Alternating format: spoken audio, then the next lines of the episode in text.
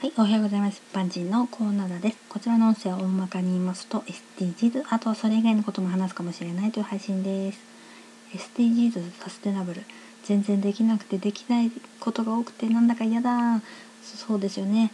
でもそんなの完璧主義なんですか？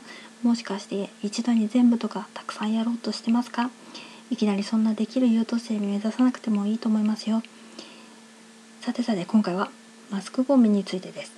新型コロナウイルスの影響でマスク着用が当たり前となりましたね。不織布マスクって見た目紙みたいなんだけどあれはプラスチックなんですね。せっかくビニール袋を使わなくなってきたっていうのにプラゴミは減ってないわけです。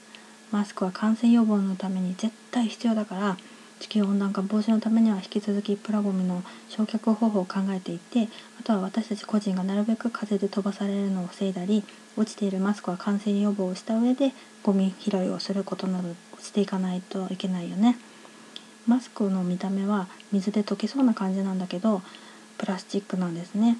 プラスチックは土や水では溶けないから自然界には戻らないんだよね。ではでは今回この辺で次回もお楽しみにまた聞いてくださいね。ではまた。